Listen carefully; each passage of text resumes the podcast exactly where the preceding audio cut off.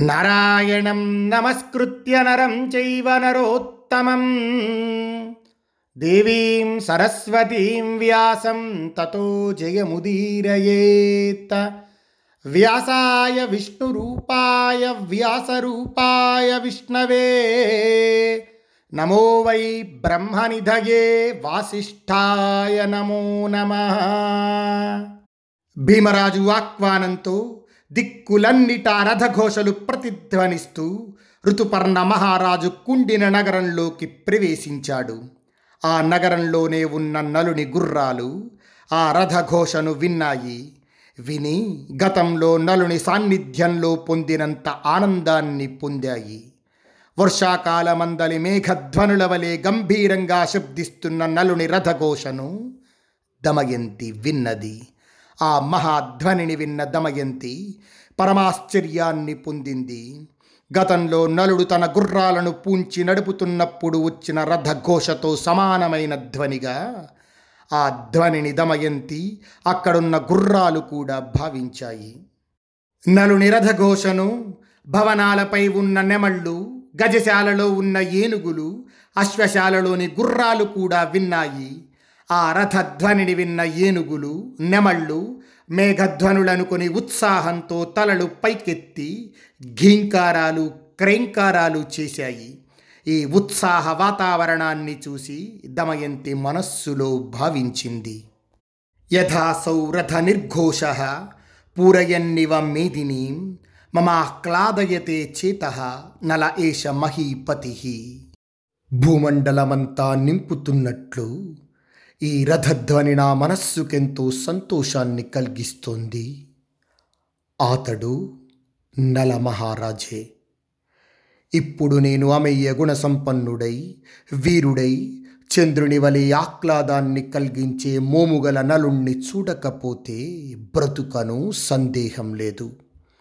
వీరుడైన ఆ నలమహారాజు బాహుబంధంలో సుఖస్పర్శననుభవింపకపోతే నేడు నేను బ్రతుకలేను. మేఘగంభీర రథఘోషగల నలమహారాజు నన్ను చేరకపోతే ఇప్పుడే బంగారం వలె మండుతున్న అగ్నిలో ప్రవేశిస్తాను. సింహ పరాక్రమం మదపుటేనుగు వంటి నడకగల నలుడు నన్ను చేరనిచో నేను నశిస్తాను సందేహం లేదు. నేనెన్నడూ అసత్యాన్ని తలంచను అపకార భావం నాలో లేదు. చెడ్డ మాటలను పరిహాసానికైనా పలుకను. అలాగే నలమహారాజు ఓర్పు కలవాడు వీరుడు. రహస్యంగా కూడా ఎన్నడూ నీచంగా ప్రవర్తించడు. పరస్త్రీల పట్ల నపుంసకుని వలె ప్రవర్తిస్తాడు. నల ధ్యాన తత్పరనై నలుణ్ణే స్మరించే నాకు. ప్రియుని వియోగంచే కలిగిన శోకం వలన రాత్రింబవళ్ళు నా హృదయం బ్రద్దలవుతోంది. ఇలా దమయంతి ఏడుస్తూనే దాదాపు స్పృహలేని స్థితిలో నలమహారాజును చూడాలనే కోరికతో మేడపైకి ఎక్కింది. అంతలో వార్ష్ణేయునితో బాహుకునితో సహా రథంపై ఉన్న ఋతుపర్ణ మహారాజును మేడపై గల మధ్యమ కక్ష నుండి చూసింది. రథం దిగిన వార్ష్ణేయ బాహుకులు రథానికి పూంచిన గుర్రాలను విప్పి రథాన్ని ఎక్కడ నిలిపారు? రథంలో కూర్చొని ఉన్న ఋతుపర్ణ మహారాజు రథం దిగి భీమ పరాక్రమశాలి అయిన భీమ మహారాజు సమీపానికి వచ్చాడు. భీమరాజు సగౌరవంగా ఎదురేగి ఋతుపర్ణ మహారాజును సత్కరించాడు. ఋతుపర్ణుడు ఆయన చేసిన సత్కారాలను స్వీకరించాడు. కుండిన నగరాన్ని చేరిన ఋతుపర్ణ మహారాజుకు అక్కడ స్వయంవర విశేషాలేమీ కనిపించలేదు. భీమ మహారాజు ఋతుపర్ణ మహారాజుకు స్వాగతం పలికి రాజా మీకోసం నేనేం చెయ్యాలో చెప్పమని అడిగాడు. ఇక్కడ భీమ మహారాజుకు ఋతుపర్ణుడు స్వయంవరం కోసం వచ్చాడు అన్న విషయం ఏమాత్రము తెలియదు.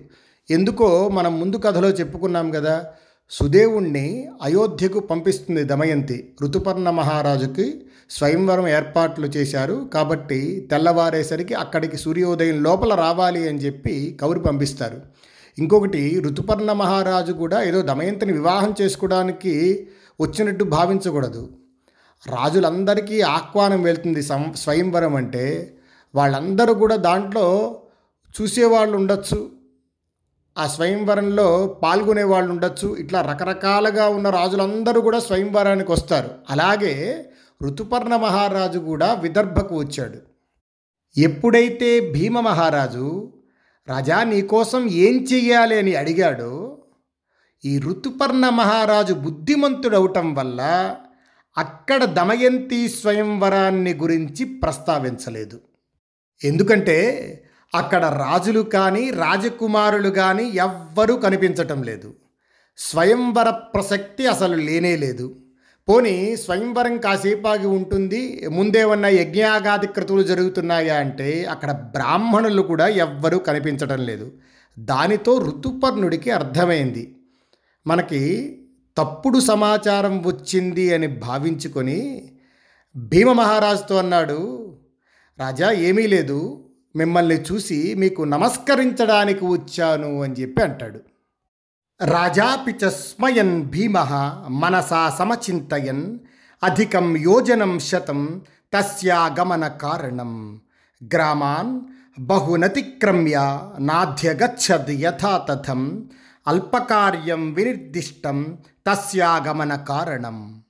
భీమరాజు కూడా ఆశ్చర్యపడి ఆలోచించిన అన్ని యోజనాలు ప్రయాణించి అన్ని గ్రామాలను దాటి ఋతుపర్ణుడు రావటంలోని కారణాన్ని గ్రహించలేకపోయాడు. పైగా ఆ ఋతుపర్ణుడేమో చాలా చిన్న కారణాన్ని చెబుతున్నాడు. ఈయననుకున్నాడు అసలు కారణం ఏదో ఉంది తర్వాత తెలుస్తుందిలే. ఈయన చెప్తుంది మాత్రం అసలు కారణం కాదు అనుకొని ఆ ఋతుపర్ణుణ్ణి సత్కరించి రాజా మీరెంతగానో అలసిపోయారు విశ్రాంతి తీసుకోండి అని పలికాడు. ఋతుపర్ణుడు సంతోషించి వాష్ణేయునితో కలిసి భీమరాజు నిర్దేశించిన గృహానికి వెళ్ళాడు. ఇక ఇక్కడ బాహుకుడు రథాన్ని తీసుకొని రథశాలకు వెళ్ళాడు. అక్కడ గుర్రాలను విడిచి వాటికి చేయవలసిన ఉపచర్యలు చేసి రథం మీదనే కూర్చున్నాడు. దమయంత్యపి శోకార్త దృష్టా భాంగాసురిం రూపం సూతపుత్రంచ వార్ష్ణేయం బాహుకంచ తథా విధం చింతయామాస వైదర్భి కస్యేష రథనిస్వన నలస్యేవ మహానాసీత్ నచ పశ్యామి నైషధం వార్ష్ణేయేన భవేన్నూనం విద్యా శైవోపశిక్షిత శోకార్తేన దమయంతి ఋతుపర్ణుణ్ణి వార్ష్ణేయుణ్ణి బాహుకుణ్ణి చూసి ఈ రథధ్వని ఎవనిదా అని అనుకుంది అక్కడ ఆలోచిస్తుంది. ఎందుకంటే ఆ మహాధ్వని నలునిదే కానీ నలుడు కనిపించటం లేదు. లేక నలుని వలన వార్ష్ణేయుడు ఈ విద్యను ఏమన్నా నేర్చుకున్నాడా? అందువల్లనే ఆ రథఘోష నలుని రథఘోషను పోలి ఉందా? ఋతుపర్ణుడు కూడా నలుడు వంటి మహారాజే కదా అందువల్ల ఆయన రథఘోష నలుని రథఘోష వలె ఉందా? ఇలా అనేక రకాలుగా తర్కించుకుంది దమయంతి. కొంతసేపు బాగా ఆలోచించి నలుణ్ణి వెతకడానికి కేశిని అనే ఒక దూతికను పంపించింది దమయంతి. గచ్చ కేశిని జానీహి క ఏష రథవాహక ఉపవిష్టో రథోపస్థే వికృతో హ్రస్వ బాహుక. కేశిని నువ్వు అక్కడకు వెళ్ళు ఆ రథం ప్రక్కన పొట్టి చేతులు వికృత రూపంతో ఒకడు కూర్చొని ఉన్నాడు. ఆ రథసారథి ఎవరో తెలుసుకో. ఆ పురుషుని చెంతకు వెళ్ళి ఏమాత్రం తొందరపాటు లేకుండా మృదువుగా క్షేమ సమాచారాలు అడిగి అతని గురించి తెలుసుకో. అతడే నలమహారాజని అనుమానం కలుగుతోంది. మనస్సుకు సంతోషం హృదయానికి సుఖం కలుగుతోంది. దానితో ఆ భావం గట్టిపడుతోంది. అనిందత. అతనితో సంభాషణ ముగిసే సమయంలో పర్ణాదుడు చెప్పిన మాటలన్నీ పలుకు నీ పలుకులకు అతడేమి సమాధానం చెబుతాడో తెలుసుకో. తత సమహితా గత్వా దూతి బాహుకమబ్రవీత్ దమయంత్యపి కళ్యాణి ప్రాసాదస్థాహ్యుపైక్షత. కేశిని నెమ్మదిగా వెళ్ళి బాహుకునితో మాట్లాడుతోంది. కళ్యాణి అయిన దమయంతి రాజప్రాసాదంపై నుండి వాళ్ళిద్దరిని చూస్తోంది. స్వాగతంతే మనుష్యేంద్ర కుశలంతే బ్రవీమ్యహం దమయంత్యా వచ సాధు నిబోధ పురుషర్షభ. కేశిని బాహుకుని దగ్గరికి వెళ్ళి మానవేంద్ర మీకు స్వాగతం. మీరు క్షేమంగా ఉన్నారు కదా. దమయంతి చెప్పిన మాటలను వినండి. మీరెప్పుడు బయలుదేరారు? ఇక్కడకు ఎందుకు వచ్చారు? మీరు ఆ విషయం గురించి యథార్థాన్ని చెప్పండి దమయంతి వినాలనుకుంటుంది. కేశిని ఇలా పలికేసరికి అప్పుడు బాహుకుడన్నాడు. కోసల దేశాధీశుడైన ఋతుపర్ణ మహారాజు ఒక బ్రాహ్మణోత్తముని వలన దమయంతికి ద్వితీయ స్వయంవరం రేపు జరుగుతోందని విన్నాడు. ఆ బ్రాహ్మణుని వలన ఈ విషయాన్నంతా విన్న వెంటనే మహారాజు ప్రయాణానికి సిద్ధమయ్యాడు. నూరు యోజనాల దూరం శీఘ్రంగా పయనింపగల గుర్రాలతో రథాన్ని సిద్ధం చేశాను. నేను ఆ ఋతుపర్ణుని సారథిని. బాహుకుని మాటలు విని కేశిని అంది అధయోసౌ తృతీయో వస కుత కస్య వా పునః తంచ కస్య కథం చేదం త్వయి కర్మ సమాహితం. మీలో ఆ మూడవ వ్యక్తి ఎవనికి సంబంధించినవాడు? ఇంతటి మహత్కార్యం నీపై ఎందుకు ఉంచబడింది? ఇలా కేసిని అడిగేసరికి అప్పుడు బాహుకుడన్నాడు భద్ర! ఆ మూడవ వ్యక్తి నలమహారాజు గారి రథసారథిగా ప్రసిద్ధి పొందిన వార్ష్ణేయుడు.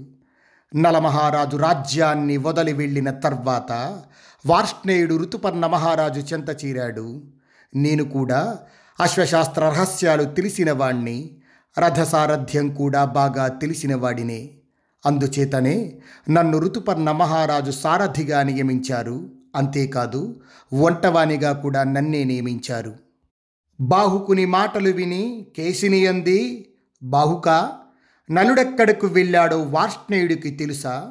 అతడెప్పుడైనా నీకు ఈ విషయాన్ని చెప్పే ఉండాలి కదా. ఏమన్నా నీతో చెప్పాడా? అని కేసిని అడిగేసరికి అప్పుడు బాహుకుడన్నాడు ఇహైవ పుత్రౌ నిక్షిప్య నరస్య శుభకర్మణ గతస్తతో యథాకామం నైషజానాతి నైషధం. నలుని పుత్రుణ్ణి పుత్రికను విదర్భలో ఉంచిన తర్వాత వార్ష్ణేయుడు స్వేచ్ఛగా వెళ్ళిపోయాడు. నలుని గురించి వార్ష్ణేయునికి ఏమీ తెలియదు. నలుని గురించి ఇతరులెవ్వరికి కూడా తెలియదు. మహారాజు తన రూపాన్ని కోల్పోయి ఈ లోకంలో నిగూఢంగా తిరుగుతున్నాడు. ఆ పరమాత్మకే తెలియాలి నలుడు లేదా నలుని అంతరాత్మకు తెలియాలి. తన గుర్తులేమిటో నలుడెవ్వరికీ ఎప్పుడూ చెప్పలేదు. ఇలా బాహుకుడు మాట్లాడుతూ ఉంటే అప్పుడు కేశిని అంది బాహుక ఓ స్త్రీకి సంబంధించిన వాక్యాలను చెబుతూ పర్ణాదుడు అనే ఒక బ్రాహ్మణుడు అయోధ్య నగరానికి వచ్చాడు. ఆ మాటలు మళ్ళీ చెబుతాను విను. ప్రియా నీపై అనురాగం గల ప్రేయసిని నేను. నిద్రిస్తున్న సమయాన ఒక వంచకుని వలె నా చీరను సగం చింపుకొని నన్ను అరణ్యంలో విడిచి ఎక్కడకు వెళ్ళావు? ఆమె నీవు ఆదేశించిన స్థితిలోనే అదేవిధంగా నీకై ఎదురు చూస్తోంది అహోరాత్రాలు వియోగాగ్నిచే దహింపబడుతోంది. ఇప్పటికీ ఆ సగం చీరతోనే ఉంది. ఆ దమయంతి నీకు కలిగిన దుఃఖం చేతనే ఎల్లప్పుడూ ఏడుస్తూనే ఉంది. మహావీర ఆమెపై దయతో నాకు జవాబు చెప్పు. తస్యాస్తత్ప్రియమాఖ్యానం ప్రవదస్వ మహామతి తదేవ వాక్యం వైదర్భి శ్రోతుమిత్యత్యనందిత. మహారాజా ఆమెకు ప్రియమైన నలుని కథను చెప్పండి. అనిందితమైన దమయంతి ఆ మాటలనే వినదలిచింది. ఇతపూర్వం అయోధ్యకు వచ్చిన బ్రాహ్మణునికి మీరు చెప్పిన సమాధానాన్నే ఇప్పుడు మీ ముఖత మరల దమయంతి వినదలిచింది. కేశిని ఈ విధంగా మాట్లాడిన తర్వాత నలుని హృదయం వ్యధ చెంది కళ్ళు చెమ్మగిల్లాయి. నలుడు వేదనచే దహింపబడుతున్న తన దుఃఖాన్ని నిగ్రహించుకొని బాష్పరుద్ధమైన వాక్కుతో కేశినితో మాట్లాడుతున్నాడు. కష్టాలు కలిగిన విషమ స్థితిలో కూడా కుల స్త్రీలు ఇతరులకు తెలియనీక తమలోనే దాచుకుంటారు. అలాంటి వారు స్వర్గాన్ని జగించినట్లే. ఈ విషయంలో ఏమాత్రం సందేహం లేదు. సాధ్యులైన ఉత్తమ స్త్రీలు భర్తలు విడనాడిన సమయాల్లో కూడా ఎన్నడూనూ కోపాన్ని పొందరు. నడవడి అనే కవచంతోనే ప్రాణాలను రక్షించుకుంటారు. సర్వ సుఖాలను కోల్పోయి సంకట స్థితిలో ఉన్న ఆ భర్త భార్యను విడిచిపెట్టి ఉండవచ్చు. అతని విషయంలో కోపగించటం తగినది కాదు. ప్రాణాలు నిలుపుకోవడానికి ప్రయత్నిస్తూ పక్షులచే వస్త్రాలు అపహరింపబడి మనోవ్యధతో ఉన్న ఆ భర్త విషయంలో భార్య కోపగించటం భావ్యం కాదు. భర్త తనను గౌరవించినా గౌరవించకపోయినా రాజ్య భ్రష్టుడైనా దరిద్రుడైనా ఆర్తుడైనా వ్యసనపరుడైనా సరే భార్య అతనిపై కోపాన్ని చూపరాదు. ఏం బ్రువాణస్తద్వాక్యం నల పరమ దుర్మన నభాష్పమశకత్ సోఢుం ప్రరురోధచ భారత. చెప్పలేనంత దుఃఖంతో కూడిన మనస్సుతో నలుడు ఈ విధంగా మాట్లాడుతూనే కన్నీరు ఆపుకోలేక బావురమని ఏడ్చాడు. అదంతా గమనించిన కేశిని అక్కడ నుండి వెళ్ళి అతని చేష్టలతో సహా అక్కడ జరిగిందంతా దమయంతికి తెలియజేసింది. ఆ విషయాన్నంతా విన్న దమయంతి అత్యంత దుఃఖాన్ని పొందింది. అతడు నలుడే అని అనుమానించి కేశినితో మాట్లాడుతుంది. గచ్చ కేశిని భూమస్త్వం పరీక్షాం కురు బాహుకే అబ్రువాణ సమీపస్థ చరితాన్యస్య లక్షయ. కేశిని నీవు మళ్ళీ బాహుకుని దగ్గరకు వెళ్ళు. అతనిని ఇంకా పరీక్షించు. ఏమీ మాట్లాడకుండా ప్రక్కనే ఉండి అతని పనులను గమనించు. అతడెప్పుడు ఏ చిన్న పని చేసినా దానికి కారణం ఉంటుంది. అతడు చేసే పనుల్లో ఏదో ప్రత్యేకత ఉంటుంది. సరిగా గమనించు. కేశిని అతడు పట్టుబట్టిన వంట ఉండేటప్పుడు నిప్పును సమకూర్చవద్దు. అడుగుతున్నా సరే తొందరపడి నీటిని కూడా ఇవ్వద్దు. పైన చెప్పిన విషయాలన్నీ గమనించి అతని ప్రవర్తనను గురించి నాకు తెలియచేయి. అతనిలో దైవమానుష సంబంధమైన చర్యలేమైనా చూస్తే వెంటనే వాటిని నాకు తెలియచేయి. ఇంకా ఏవి చూసినా ఆ విశేషాలన్నీ చెప్పు. కేశిని దమయంతి చెప్పినవన్నీ విని బాహుకుని చెంతకు వెళ్ళి అతని విలక్షణమైన పనులన్నీ గ్రహించి తిరిగి వచ్చింది. తిరిగి వచ్చిన కేశిని బాహుకునిలో తాను చూసిన దైవమానుష నిమిత్తాలను యథాతథంగా దమయంతికి నివేదించింది. దృఢం శుచ్యుపచారో సౌనమయా మానుష క్వచిత్ దృష్టపూర్వశ్రుతో వాపి దమయంతి తథా విధ. అమ్మా! పారిశుద్ధ్యాన్ని పాటించే విషయంలో అతనికున్నంత పట్టుదల మానవుల్లో ఎక్కడా కనలేదు వినలేదు. నలుడెప్పుడు పొట్టిగా ఉన్న ద్వారం దగ్గర తల వంచడు. దానిని చూసినప్పుడు అదే నలునకు సరిపడేటట్లు పైకి లేస్తుంది సుఖంగా అతడు ద్వారం దాటుతాడు. సంకట స్థితిలో ఉన్న ఆ మహాత్ముని చర్యలు చాలా గొప్పవిగా ఉన్నాయి. ఋతుపర్ణుని కోసం అనేక విధాలైన భోజన పదార్థాలను తయారు చేస్తున్నాడు. వంటశాలకు రాజుగారు పంపించిన మాంసం పెద్ద రాశివలే ఉంది. ఆ మాంసాన్ని కడగటం కోసం కడవలు అక్కడ సిద్ధం చేయబడ్డాయి. బాహుకుడు కుండల వైపు చూడగానే అవన్నీ నీటితో నిండిపోయాయి. తర్వాత నలుడు ఆ నీటితో మాంసాన్ని శుభ్రంగా కడిగాడు. ఆ తర్వాత ఓ పిడికెడు గడ్డి తీసుకొని దానిని సూర్యుడి వైపు చూపగానే అది మండింది. దానితో అగ్నిని సిద్ధం చేశాడు. ఆ అద్భుతాన్ని చూసి ఆశ్చర్యాన్ని పొంది ఇక్కడకు వచ్చాను. ఇలాంటిదే మరో ఆశ్చర్యకరమైన విషయాన్ని నేను చూశాను. దమయంతి అతడు అగ్నిని తాకినప్పటికీ అది వానిని దహించటం లేదు. కోరగానే నీరు అతని చెంతకే వస్తోంది. మిక్కిలి ఆశ్చర్యకరమైన మరో విషయాన్ని కూడా నేను చూశాను. అతడు పువ్వులు తీసుకొని రెండు చేతులతో మెల్లగా నలిపి అక్కడ పెట్టాడు. అతని హస్తస్పర్శతో పుష్పాలు మరింతగా సువాసనలు సంతరించుకున్నాయి మరింతగా వికాసం పొందుతున్నాయి. ఈ అద్భుతాలు చూసి మీకు చెప్పడానికి అతి శీఘ్రంగా ఇక్కడకు వచ్చాను. కేశిని చెప్పిన విశేషాలను విన్న తర్వాత అవన్నీ కూడా నలుని పనులను చరితను సూచిస్తున్నాయి అనుకొని దమయంతి నలుడు వచ్చినట్లే తలచింది. పనుల తీరును లక్షణాలను గురించి విన్న దమయంతి బాహుకుణ్ణి తన భర్తగైన నలునిగా అనుమానించి విలపిస్తూ కేశినితో కేశిని నీవు మరోసారి అక్కడకు వెళ్ళి పాకశాలలో బాహుకునిచే వంట చేయబడిన మాంసాన్ని తీసుకునిరా. ఇలా చెప్పేసరికి కేశిని వెళ్ళి పాకశాలలో అప్పుడే ఉడికి వేడిగా ఉన్న మాంసాన్ని బాహుకుని ఎదుటనే తీసుకుని వెంటనే దమయంతి దగ్గరకు వెళ్ళింది. కేశిని ఆ వేడి మాంసాన్ని దమయంతి చేతికిచ్చింది.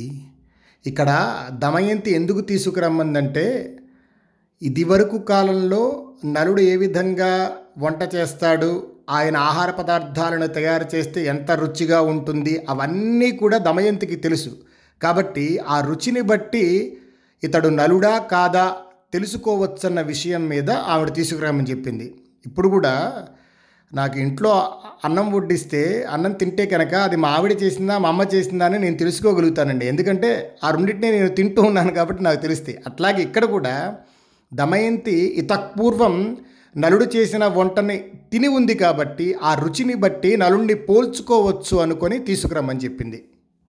ప్రాశ్వమత్వా నలం సూతం ప్రాక్రోశత భృష దుఃఖిత వైక్లవ్యం పరమం గత్వా ప్రక్షాళ్య చ ముఖం తత. మిథునం ప్రేషయామాస కేశిన్యా సహ భారత. దమయంతి ఆ మాంసాన్ని తిని సూతుడుగా ఉన్న బాహుకుణ్ణి నలునిగా తలచి అతని స్థితికి ఎంతగానో బాధపడింది. ఎంతో వైక్లభ్యాన్ని పొందింది. అక్కడ నుండి వెళ్ళి ముఖాన్ని బాగా కడుక్కొని తన పుత్రుణ్ణి పుత్రికను కేశినితో బాహుకుని దగ్గరకు పంపించింది. స్వస్తి ప్రజాభ్య పరిపాలయంతాం న్యాయేన మార్గేణ మహీం మహిషా గోబ్రాహ్మణేభ్య శుభమస్తు నిత్యం లోకా సమస్తా సుఖినో భవంతు